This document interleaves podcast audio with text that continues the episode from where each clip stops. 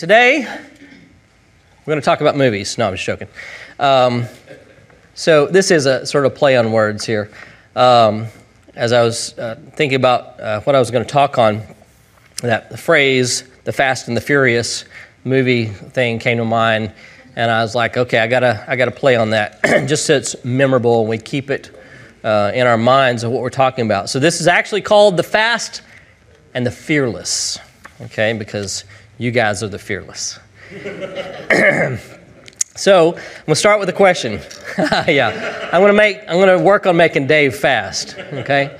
Um, I'm gonna stop, start by odd, asking an odd question. Are there any coffee lovers in the building?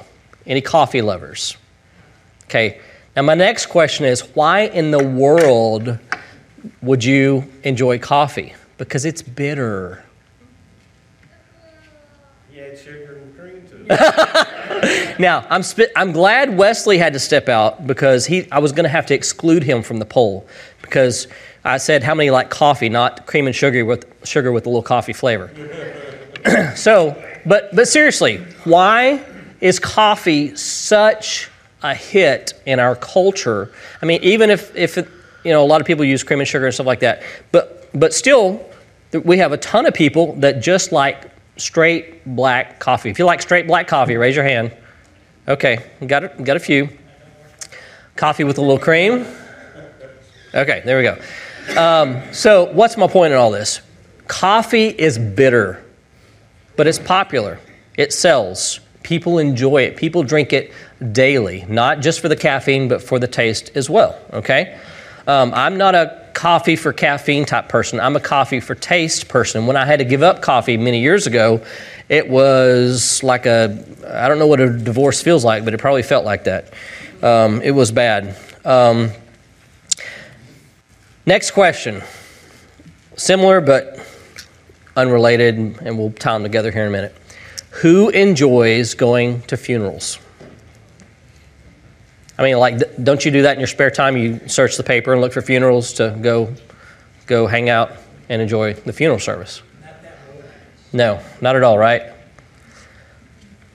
So, my point is everybody likes in that question is everybody likes to party, but nobody likes to mourn. Mourning is difficult, mourning hurts, it's painful.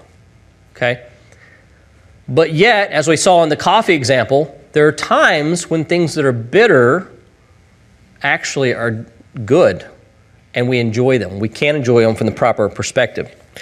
Um, you know, throughout our whole marriage, we've been married, uh, Sabrina and I have been married 27 and a half years it's been interesting because the whole time I was drinking coffee, I would try to get her to try coffee like over and over and over again, and I'd try doing different things and everything. And she's like, "It smells so good, but I just can't palate it. I just cannot stomach it. It just, it can't." And now I can't have coffee, and she's on a coffee kick. so that hurts. but um, here's the tie-in to what we're talking about. The last several weeks, Rabbi uh, Damien has been talking about the biblical festivals. Okay, so let's put that first slide up. And uh, the biblical festivals that we've been talking about are Pesach or Passover. It's also Hag Hamotzi or Hag Hamotzot, which is the week of unleavened bread, which is technically the, the festival. We have Shavuot, which is Pentecost. We have Rosh Hashanah, which is also biblically known as Yom Teruah. We also have Yom Kippur, actually biblically known as Yom HaKippurim, the Day of Atonements. Um, and we have Sukkot, which is tabernacles. And we Rabbi's done a great job at covering those. If you guys enjoyed that series, so he's talked all about these festivals in this series. And um, by the way, I'm going to put my phone up here to keep track of the time. And by the way, um, there's an old saying that what does it mean when a preacher looks at his watch for the fourth time? Absolutely nothing. Yeah, absolutely nothing. So, um, but we've been talking about the festivals. Today, I would like to talk about something that's connected with the festivals, and that is something everybody is excited about, and that is the biblical fasts. Nobody, nobody clapped, cheered, nothing. I don't, I don't get it. Okay, and specifically the one coming up this Tuesday. This Tuesday, does anybody know what it is besides Dr. David? Yes? The 10th of Tevet. Good. It's the fast of Tevet, which is the 10th day of the Hebrew month of Tevet. Now, we may have an objection hey, that's not the Bible, right? Um, but the answer to that question is actually yes and no, okay? Because the Bible doesn't specifically say observe this fast, but it does refer to it, okay? So um, turn to uh, Zechariah 8:19, or we can pull up the slide here. Thus says the Lord of hosts, the fast of the fourth month. So we'll talk about each one of these here in just a second.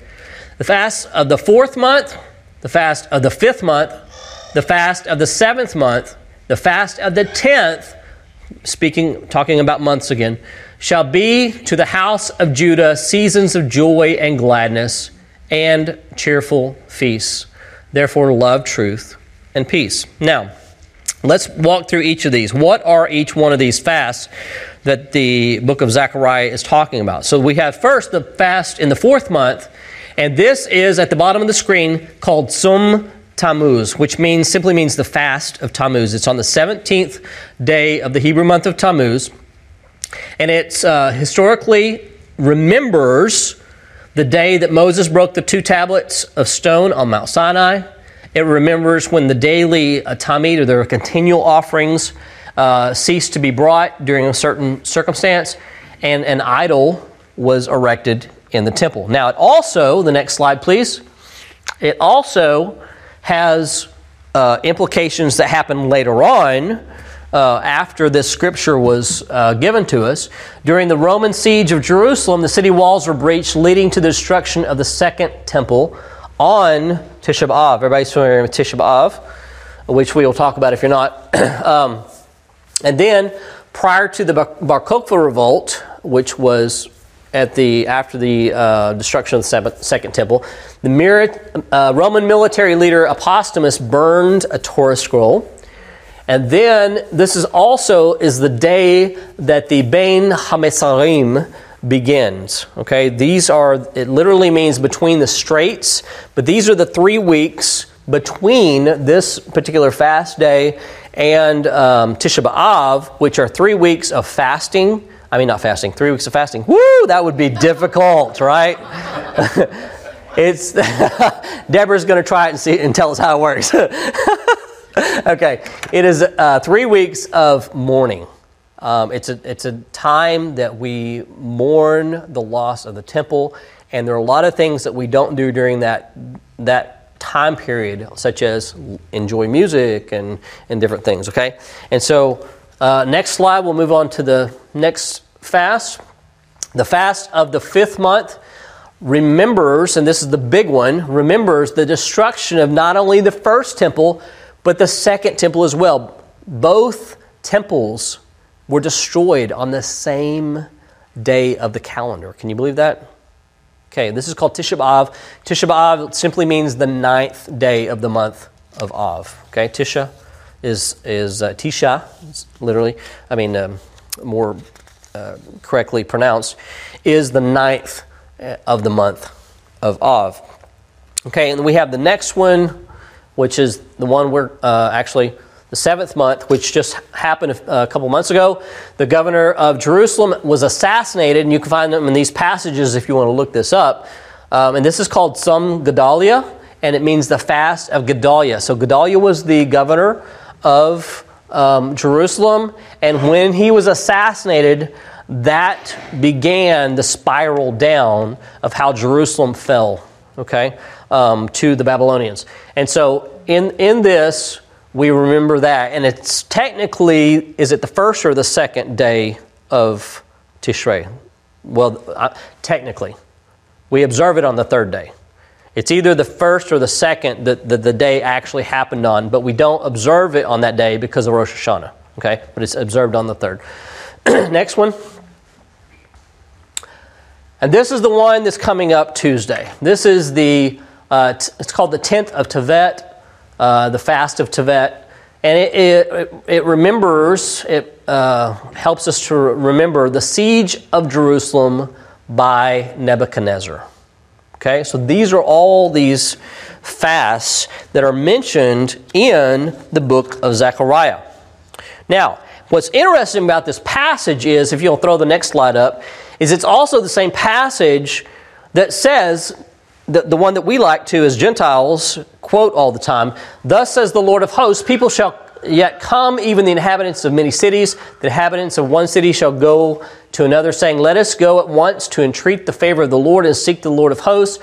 I myself am going, and many peoples and strong nations shall come to seek the Lord of hosts in Jerusalem and to entreat the favor of the Lord. So you see the nations come in, and then here's the key verse. Thus says the Lord of hosts, in those days, ten men from the nations of every tongue shall take a hold of the, and this translation says the row, but it's not an accurate translation. It's the uh, is, is the Hebrew word. It's, it's literally the corners, and what's on the corner of a Jewish garment? The tzitzit, okay, the, the fringes. Take hold of the corners of the garment of a Jew, saying, Let us go with you, for we have heard that God is with you. So I think a lot of us in this room are have, have done that. We have hold, taken hold of the, the garment, the, the corners of the fringes of this man named, this Jewish man named Yeshua, and said, Take me with you because I want to learn your ways. Let your God be my God, and let your people be my people. And so, um, the, the difficult part in all this is that, you know, we, we have a good time at Shalom Macon, don't we? Anybody enjoy our Hanukkah party? Hanukkah weekend. I mean, that was amazing. That was simply amazing. We had so much fun and we, we deepened relationships. We had a blast at this Hanukkah weekend, the Shabbaton that we just had. It was amazing. Now, everybody likes a party, but nobody likes a fast. Okay? And so let's talk about fasting and why fasting is important. Let's talk about what exactly is fasting. I mean, besides just being hungry all day. Fasting, you can throw the next slide up there, is the denying is denying the flesh of what it wants. And here's the key. So we can hear the voice of the soul tell us what it wants. It's denying the flesh what it wants so we can hear the voice of the soul tell us what it wants. One of the most, um, and I'll try to say this without just going completely blubbering idiot, but one of the most meaningful um, conversations I've had with my children was from one of my sons that came back from youth camp a few years ago. And this is what he said. He said to our family, he said, I want you guys to know, and I wrote this down so I would have it specifically the way I want to say it is until camp, I never knew how hungry my soul was. I never knew how hungry my soul is. Why is that? Because we have so many distractions in this world to push down the voice of the soul. We have so many distractions that we can cover it up, that we can listen to other things, we can watch a television show, we can play a video game, we can read a book, we can do whatever. And we don't have to listen to the voice of the soul that says, I need. I need God. I need nourishment, spiritual nourishment. We don't know how hungry our souls are. You've seen the, um, this is really popular um, appeal back when I was growing up, um, the um, feeding the homeless in Africa, right? And they would show all these um, Save the Children, I think it was, or something like that, um, Compassion International and, and things. But they would show the children, and it was sad, and it still is. It still goes on today. But they show the children walking around with these distended bellies, right? They were they were starving, but it let, it looked like they were full. That's how we are a lot of times. We feel full, we may look full, but we're starving on the inside because we push down the voice of the Spirit. My next question is why should we, as followers of Yeshua, fast? Not just fast. I mean, Yom Kippur is one thing, that's biblical, right? But why should we do these minor fasts that really aren't even commanded in the scriptures. And, you know, after all, didn't Yeshua already fulfill that scripture in Zechariah? It says he's turned the fasting, the weeping in the morning into joy and gladness, you know? I think if we, we're honest, the reason why we want to put that light on things and put that spin on things and, and, and look at the passage that way is because, number one, fasting is uncomfortable. Number two, minor fasts are not biblically mandated, and therefore we see them as optional. And we say, we, we have the voice of the perpetual teenager inside us saying, if I don't have to, then why should I? Right? um, and that's one thing that I'm, I'm glad that we are calling our young adults now young adults because we are working towards their adulthood and their release in adulthood instead of trying to keep them perpetually as teenagers. To have responsibility and to lead in this world. And the third thing is that fasting requires dedication and fortitude. Okay? So let's talk a few more things that um, the Bible speaks of about fasting. So if you'll throw this passage up here from the prophets again in the book of Zechariah, it asks the question Should I weep and abstain in the fifth month as I have done for so many years? So they're restoring Jerusalem, restoring the temple, but yet they're saying, hey, things are going good now. Should we keep fasting? The temple's being rebuilt, and, you know, it's, it, why should we mourn? for its destruction if we're rebuilding it. Let's have a party. Let's just party. Let's forget this thing, right? Let's forget about fasting. Let's let's do this. And the response from Hashem, and i am just summarizing this. You can go back and look at the passage. The summary, basically, what Hashem says to the, to the people is, um, "Why are you even asking the question? Because does it really matter? Are you really you really you know, what's the point of you asking? Because when you fasted, was it because your heart was broken for my holy house and its destruction? And when you feasted on a festival, was it to honor me or was it to satisfy your bellies? Was it just to have good food and good drink?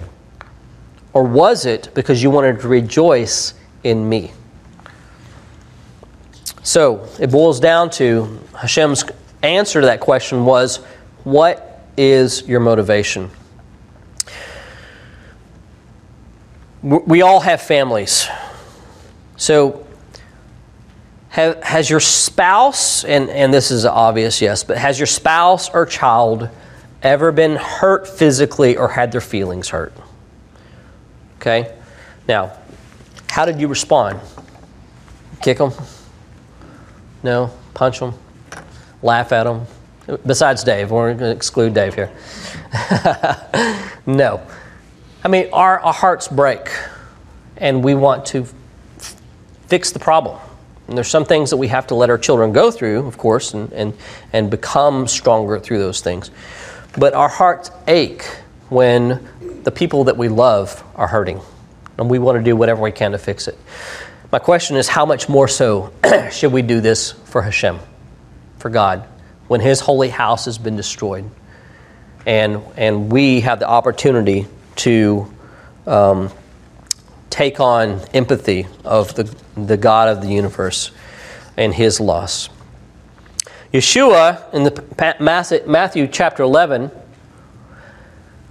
he told the people of his day, he, he had, had some conflict with them. In this passage, he says, But to what shall I compare this generation? It is like children sitting in the marketplaces and calling to their playmates. We played the flute for you, and you didn't dance. We sang a dirge, and you didn't mourn. Next one. For John came neither eating nor drinking, and they say he has a demon. So John, he practiced more asceticism, and he you know, focused on, on how can I be less a part of this world. And he took on extra fasting days and, and certain things and gave up certain things. But Yeshua came and he was eating and drinking. He was enjoying himself. And they said, Look at him, a glutton and a drunkard, a friend of tax collectors and sinners. Yet wisdom is justified by her deeds. That's one of my favorite passages that wisdom is justified by her deeds because a lot of times we praise people for what they know instead of what they do and the way they live. and so in this passage, Yeshua talks about, you know, in the, in the similar passage that Paul talks about, that we, we um, enjoy life together, we rejoice together, but we also weep together. We also go through the difficult times together. And so, most of the time, the voice of our flesh completely drowns out the voice of our soul. And uh, as I said earlier, in the U.S., we're addicted to pleasure and entertainment, constantly feeding our flesh. Obscene doses of Netflix, video games, mobile devices, Facebook, Instagram, Snapchat, and there's probably a, oh, TikTok. I didn't think about TikTok. And a thousand other things that we can add to the list. Like a junkie, we're constantly looking for our next fix. And so fasting is an opportunity for the soul to refuse to listen to the demands of the flesh and allow us to hear that still small voice of the Lord within us. So, outside of Yom Kippur, all the biblical fasts are to mourn the destruction of God's holy house. Am I correct? Am I wrong on that? The biblical fast? in, in a way. Yeah. They're all tied to it somehow. They, okay. and so this passage in Haggai is another. Um, talks about how the Lord views things. It shows his heart in this. Passage in Haggai chapter 1. Do I have Haggai 1 in there? There we go. Thus says the Lord of hosts, consider your ways. Okay, go up to the hills and bring wood and build the house. What house is he talking about? My house that I may take pleasure in it, and that I may be glorified, says the Lord. You looked for much, and behold, it came to little. And when you brought it home, I blew it away. Basically, you've done your own thing, and I have destroyed it, and here's why. Next passage. It's the second part of this. Therefore, the heavens above you have withheld the dew, and the earth has withheld its produce. And I have called for a drought on the land and the hills uh, on the grain, the new wine, the oil, on what the ground brings forth, on man and beast, and all their labors. Ne- um, why? De- declares the Lord of hosts, because of my house that lies in ruins. While each of you busies himself with his own house. You know, it's, it's easy. I, I am one of the most, and here's a, here's a weird contradiction. I'm the most, one of the most empathetic people you'll ever meet, and I am the one of the most non-empathetic people you'll ever meet at the same time. It's, it's weird, I know, but I don't, I don't, I haven't sat down to figure out exactly how, how I'm wired. But there's some things um, that I will hear people in relationships, people talking and different things, and my heart will just, I, I having a text conversation with my wife just yesterday, and I was just on the point of tears, you know, just of, of I, I, just talked to somebody and I was just a wreck, you know, because I, I just I saw something wonderful and beautiful, and I also hurt for them in the process. But there are other times that somebody can be in a lot of pain and hurting and stuff like that, and my heart is just stone for some reason. I, don't know why the difference. I think we're all maybe a little bit that way.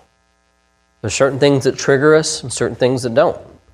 And I think we need to all work, and I can only speak for myself, of allowing our hearts to ache, hurt for other people, and for the Lord when He's hurting, when He's aching, when He's desiring that people would love Him, walk in His ways, and so forth. And so, in this example, we saw that the house of Hashem was in ruins, but yet the people were enjoying their own homes. And David, he had a heart that basically said, I can't build my palace while we don't have a, a, a glorious house for the Lord. You know?